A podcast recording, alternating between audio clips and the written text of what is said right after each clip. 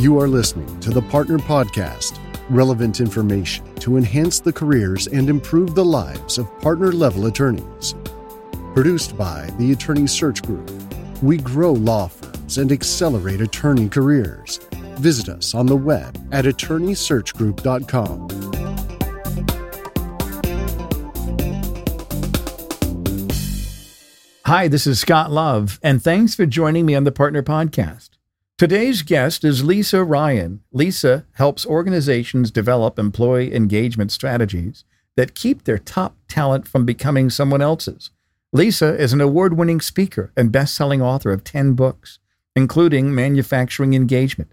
She is the past president of the National Speakers Association of Ohio and received her MBA from Cleveland State University.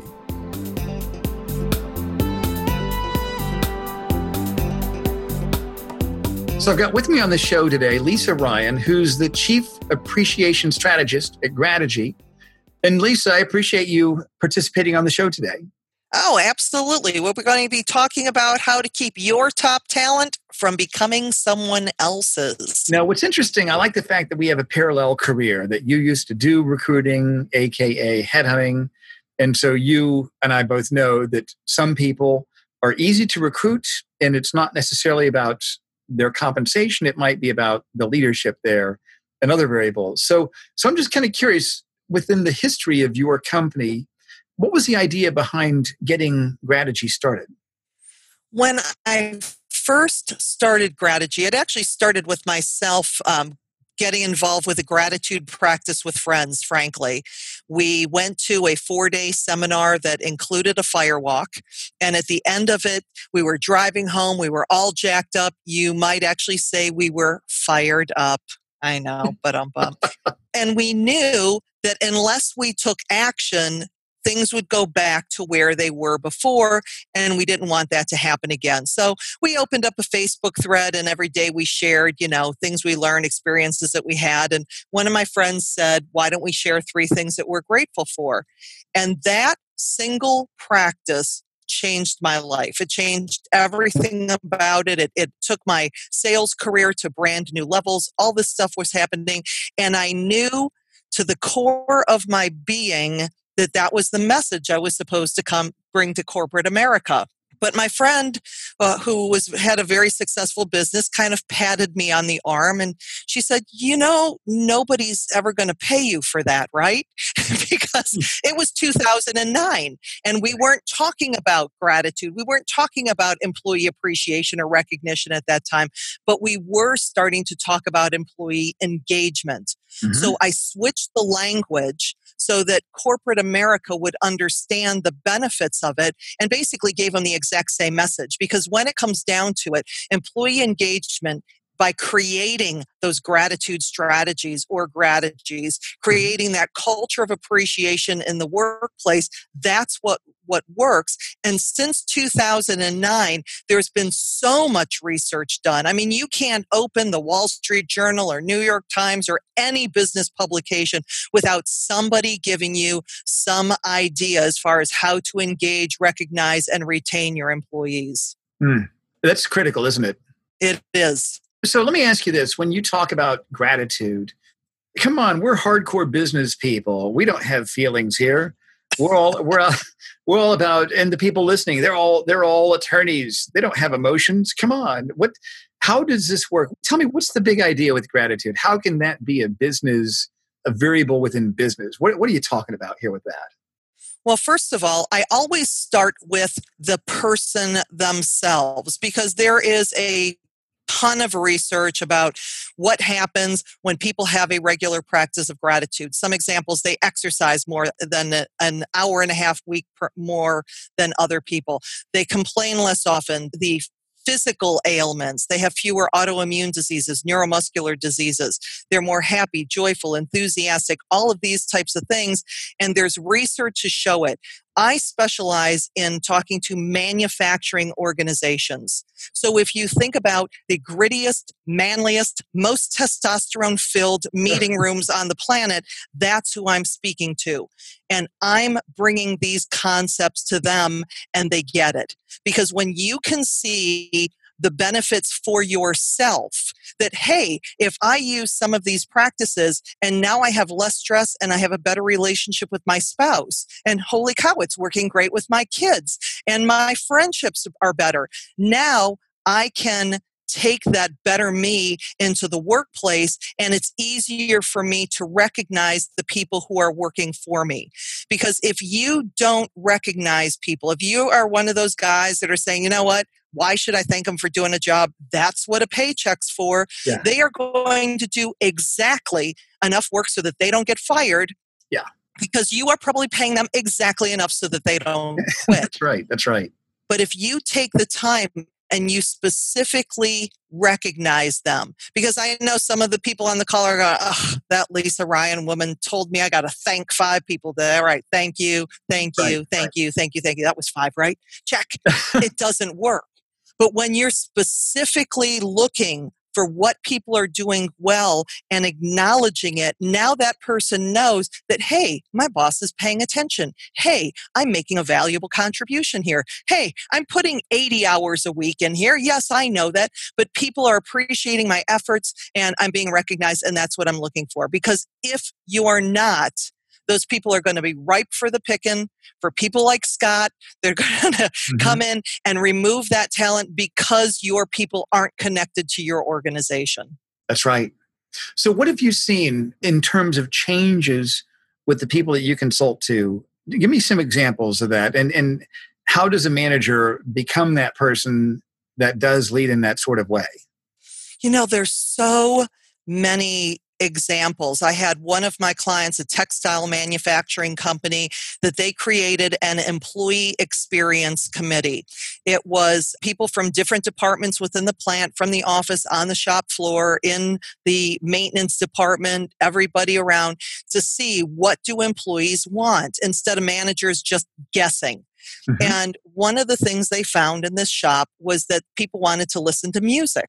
They have 200 employees. You can't have rap blasting over here and classical and rock over there. So they said, okay, well, how can we make this work? And what they ended up doing was, hey, what about if we let people wear earbuds at work, or wear one earbud? From a safety standpoint, they could still hear what's going on, but everybody gets to listen to whatever music that they wanted to. This company, by doing that and taking other steps too, what they did is they gave the employees what they wanted without it costing them any extra time, no extra money. And this company, who's not the payest, that's not the highest paying organization in that city, is maintaining their turnover rate has gone from, 60% to less than 10%. In the years that they have focused it. Now, I have to tell you really quick, because I was at a polymer plant today, and how cool is this? One of the things that they have found with the people on their shop floor is that some of them, have problems with shelter. Either they can't, they have bad credit and they can't get a house and they can't get a loan.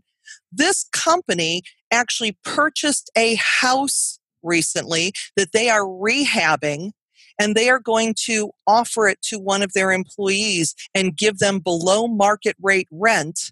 Now, the house is close to the plant, so if their car breaks down, basically they can walk to work. And they're giving them affordable living. They learned this from another company that they had done it. This plant actually had 27 homes that they were buying cheap, rehabbing, and then offering to their employees. So you can go the whole gamut when it comes to spending money, from offering earplugs or earbuds over here to buying houses and everything in between. It's letting your creativity run wild to see what works with your culture, your people, and what they're looking for. So what are some examples that you've seen in the world of professional services? Because the people we're listening to, or that are listening to this, they're leading associate level attorneys. A lot of times their leadership is with their peers, where they've got to lead a team of other partners on a project that they're doing for one of their clients, or a litigation team, or on a transactional team, or things like that. What are some things that you've seen in that world that might be applicable for the people listening? Well, one of the easiest things to do is, how do you start your meetings? When you go into a meeting, you guys just go right into business and slam right into it and get, because, nobody really likes meetings unless there's donuts there. Nobody likes them. So what if you started your meetings with people sharing 30 seconds of good news, 1 minute of good news? And it can be personal. It can be, you know, my kid's baseball team won the championship. It can be professional that, you know, we've been working with this case and we just closed it. So what it does is it allows us to build relationships, again, personally and professionally. Well, I've got to tell you, I think that right there is a vein of gold for the people listening, because the thing I've noticed is that with a positive spirit, there also comes an element of being vulnerable, where it's easy to put people down that might seem happy or that might tend to care. And I always say, don't confuse kindness with weakness. And so I've noticed that some law firm leaders that I've gotten really close to, they tend to be very self-aware, and they're very aware of the emotional context of the workplace. And this directly relates to recruiting, like you know this from your time as a recruiter, is that when people leave organizations, there's always an emotional context to that. I've got probably about 20 partners that I'm working with at various phases, moving from one firm to another. And the number one reason that they have in common is because of leadership, because of people. Right. And I think that if somebody's listening and they heard you say, and I just know there's somebody listening that said, what, start with something happy? Are you kidding? I'm a lawyer. I'm not supposed to be happy. When people come to work every day, they want to be on a winning team. I can't tell you how many times I've talked to successful lawyers with large portable books of business that say it's all about the culture of the firm. And if a leader, like what you mentioned, is very deliberate and intentional to do things like that, that sends a signal to their colleagues that this is the spirit of the workplace that we want to have here at this firm. So what are some other examples like that you can think of in a law firm that they can really kind of ignite that sort of culture? You know what? The handwritten note. Again, oh my goodness, my hand. And for those of you who are saying, I can't do that, my handwriting's terrible, get over yourself and print. Okay. I had a gentleman, I was working with a client yesterday, and the guy was talking about an experience that he had. He had finished a project. It was a big project. And the president of the company wrote a note letting him know how much he appreciated him, and actually sent it to his home so that his wife could see it too. Okay. And I asked him, I said, really, how long ago was that? 5 years ago. 5 years ago, he got that note, and it meant so much because he created that moment that, number one, he's still at the company, but number two, every single moment in business counts, no matter what you're doing. And we all have bad days. But the thing is that when you take the time to give somebody tangible proof of your appreciation, one of the best tools that you have for that, you have on your desk right now. It's called the Post-it note, or sticky note if we're not doing trademarks. Right. But something with a smiley face, a great job, and I appreciate you, whatever, given to somebody at the exact perfect moment when they're doing something. Now you've just given somebody tangible evidence of a job well done. So when they are having a bad day, maybe they go into that desk and they pull out that note, and they, you know, think back to the days of when that person actually liked them. You know? So it just gives us that dopamine shot where we can feel that, and we create moments. And like I always say, when you tell somebody you appreciate them, you create a beautiful memory. Yeah, that's right. But when you write it down, you create a treasure. And when you are in business, you're giving people treasure. And think about the managing partners, the partners of the organization. If you take the time and you have that person who's busting their butt, who's new with the firm, and you recognize them in a handwritten note, it can be short, you know, that's going to mean something to that person, because otherwise they may not be hearing it. You know, people will say, well, if I'm thanking people all the time, they're going to get all cocky and they're not going to do their job. Yes, they are. They will work harder for you if they know that they are appreciated. You know, I've always noticed that back when I was in the Navy. Here I was an ensign in the Navy. I go to the Naval Academy and I graduate from this school, and I go to the fleet, and I'm an officer in the Navy, and every sailor hates two things. They hate the Navy and they hate officers. So you can only get so much back from them And they'll only respect the authority that you have so much, but they'll respect the person even more. And one example I remember was that, because I had to deal with the kind of sailors that would have tattoos of naked ladies on their arms. I mean, that was what I got. I'm not making this up. That's exactly, here I am, a 22-year-old ensign fresh out of Annapolis, hanging around with salty sailors. And I absolutely loved it, because you earned their respect by making the correct decisions, and they would push you and they would test your integrity, and you had to give pushback sometimes and they would respect you. And I'll never forget that in leading people like that, they want to be inspired. They want to follow someone that chooses to make good decisions, the right decisions, and the authority will only get you so far. They choose, and I found that they would choose to give more in their work when they saw that they had respect for the people that they were following. What do you think about that concept? I think that it's absolutely correct. One of the reasons I always think back to when that show Undercover Boss was on the air, mm-hmm. Where the president of the company would basically put on a bad wig, dye his teeth brown, and go undercover in his own organization. The reason why it worked, until it got way too formulaic and sappy, but was the fact that the owners and presidents of these companies are rolling up their sleeves and they are experiencing what their people are experiencing, and they're willing to fail and they try it. A lot of times in leaders believe that, I have to be perfect all the time. I can't be vulnerable. I can't let people see my weak side. There's nothing weak about it. When you see that level of respect that people have for you, actually, this was a law firm. I was speaking to a group, and one of the women in the group worked for a law firm, and they were in a corporate meeting, and there was a part of the task that she neglected to do. And everybody at the meeting was just beating her up. Let's verbally, I can't believe you did this. You really messed up, blah, blah, blah. They took a break, and one of the partners came up to her and he said, I didn't send you the email that you needed to do this part of the project. Oh. I am so sorry. This is totally my fault. So they went back in the meeting, and this gentleman stood up and said, it's totally my fault. I messed up. It wasn't her. And I said, okay, so when he did that, did you have more respect for him or less respect for him? And of course, every single person in the room had more respect for him because he had the integrity to stand up, to admit when he was wrong, to be vulnerable, and not to let somebody else throw somebody else under the bus who didn't deserve it. Yeah.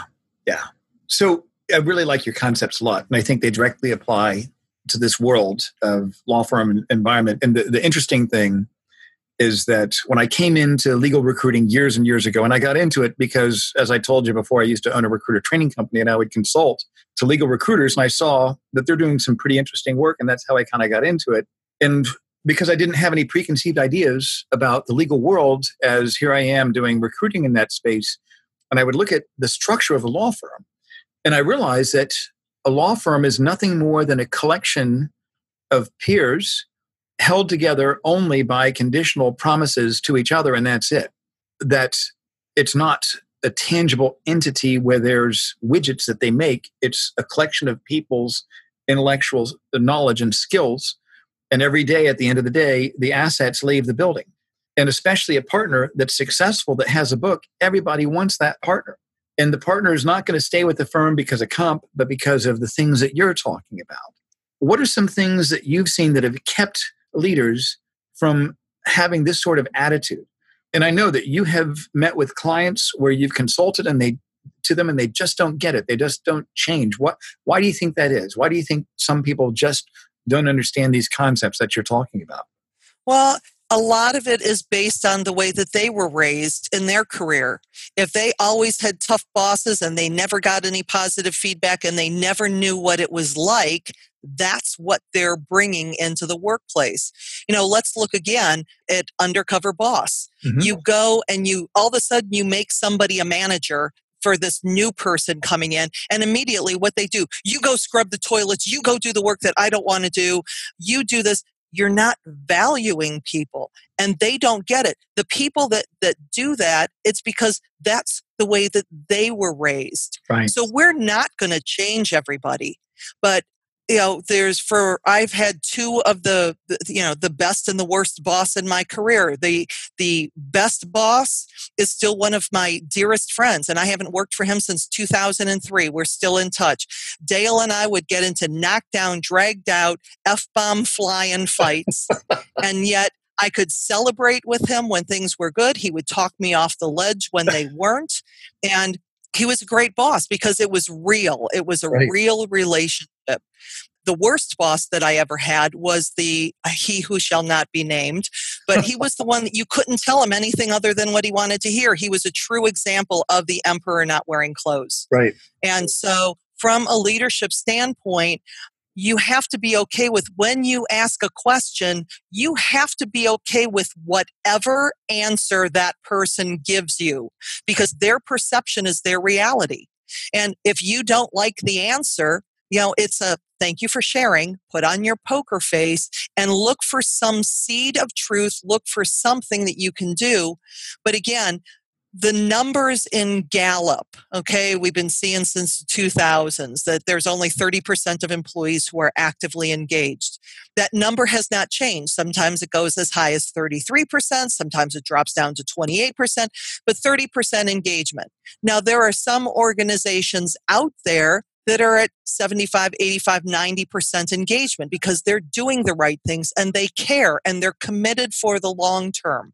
There are other companies who they don't get it. They're never going to change. They create a horrible environment and they're down at 10 and 20%, and then they wonder why people are leaving. If you are unable to retain the people working for you and you don't know who it is, it's you. That's exactly right. Sorry. Right. So that's the scientific model. I appreciate that. Yeah. If you can't see the problem, then you're the problem. That's exactly. That's hilarious and very sad at the same time. Well, and people come in with, they go to these seminars, they go to these conferences, they come back with a billion ideas. They want everything instituted immediately, and they want change overnight. Sorry, your culture did not evolve overnight. It's not changing overnight. So when people are in my programs, I say, pick one thing. Pick one thing that you are committed to do for the long run, no matter what, to make a commitment, because otherwise your people are saying, oh no, he just went to another conference. Ugh, let's just ignore him for about 2 weeks so things will go back to normal. Because we're just used to that squirrel flavor of the week, and It doesn't work. We make a commitment for the long term. That's what works. Well, Lisa, I love your content. I think you've got some great ideas. And I know without any doubt that what you're talking about directly applies to the legal world and that there's usually a tangible benefit of people staying with companies and organizations and law firms when they follow leaders that take to heart what you're talking about. Tell me, how can people, well, first, what type of work do you do? And then we'll talk about how people can find you. Okay. I mostly keynoting and speaking at conferences, whether it be a workshop or breakout sessions. I also do consulting. I'm certified in DISC, which is a personality assessment, which actually I've used I work with CPA firms with managing partners. I've done several boot camps for them. Mm-hmm. And the reason why I bring that up is that one of the best tools that you have is an assessment, like a DISC assessment, where you can understand how people are wired so that you can better communicate with them in the way that they need to be communicated with. So when I go in and I work with a team, that's always a great entry-level step, and I have a really different way of presenting DISC because we have a lot of fun, and it's, my take on it. Before we get into the research, we have a little bit of fun with, Lisa Ryan's view of the world of what those four personality standpoints look like. But I have been working with a couple different organizations for the last couple of years. They have me twice a year coming into their leadership retreats for that.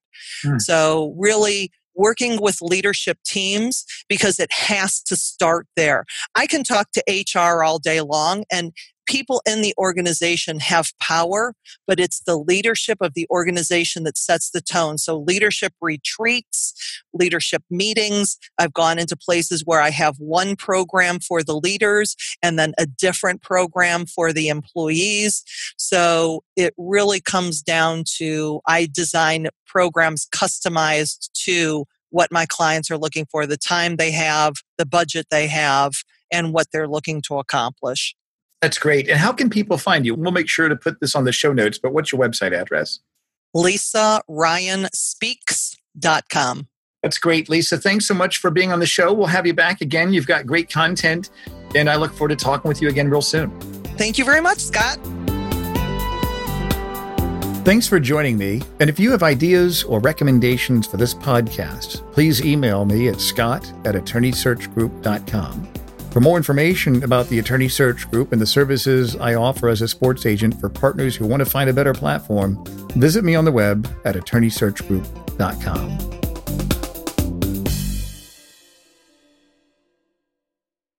This podcast is a part of the C-Suite Radio Network. For more top business podcasts, visit c-suiteradio.com.